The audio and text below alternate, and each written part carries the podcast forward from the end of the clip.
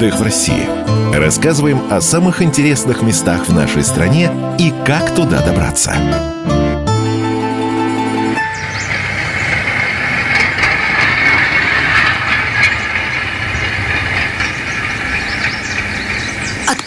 Путешествие вглубь тайги на дрезине, попробовать сибирские деликатесы, попариться в баньке, порыбачить на горных реках. Все это лишь малая часть маршрута, который предлагают совершить туристам по селам Заларинского района в Иркутской области. Эта территория первой включилась в турдесант, а начиналось все с небольшой деревушки Хортагна, вспоминает автор проекта Александр Откидач. Деревня получила статус одной из самых красивых деревень России. И мы удивились, что никто в Иркутской области про это не знает. Тогда пришла идея, чтобы иркутяне знали о том, какие красивые места вообще есть рядом с ними. И главное, что отличает это от любого тура там на Байкал, да, это гостеприимство которого ну, практически уже не осталось. То есть на Байкале это бизнес. А там вас встречают люди, которые вам действительно рады и вас действительно любят. Там любой обед, люди достают все. От рыбы, мяса, сала, малосолочку, всю эту красоту. Эксперты разрабатывают программу тура по деревням, маршруты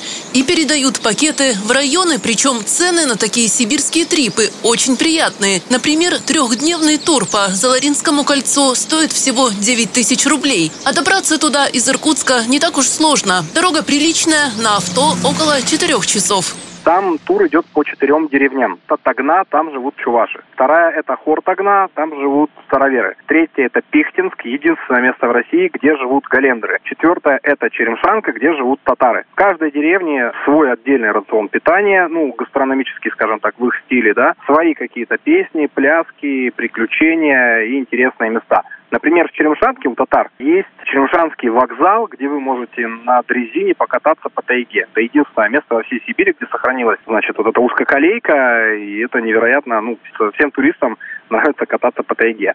Значит, в Форт Огне там три речки, над ними три навесных мостика, озеро с розовыми водорослями и озеро с голубой глиной на дне. Очень много как бы интересных таких э, приятных вещей. То есть обычно туристы три дня понимают радикальную разницу между отдыхом на Байкале и вот в таких вот условиях. Познакомиться с маршрутами по сибирским деревням можно в YouTube-канале проекта.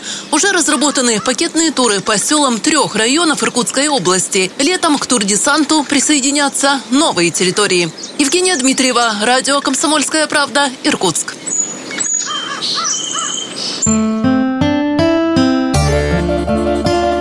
Отдых в России.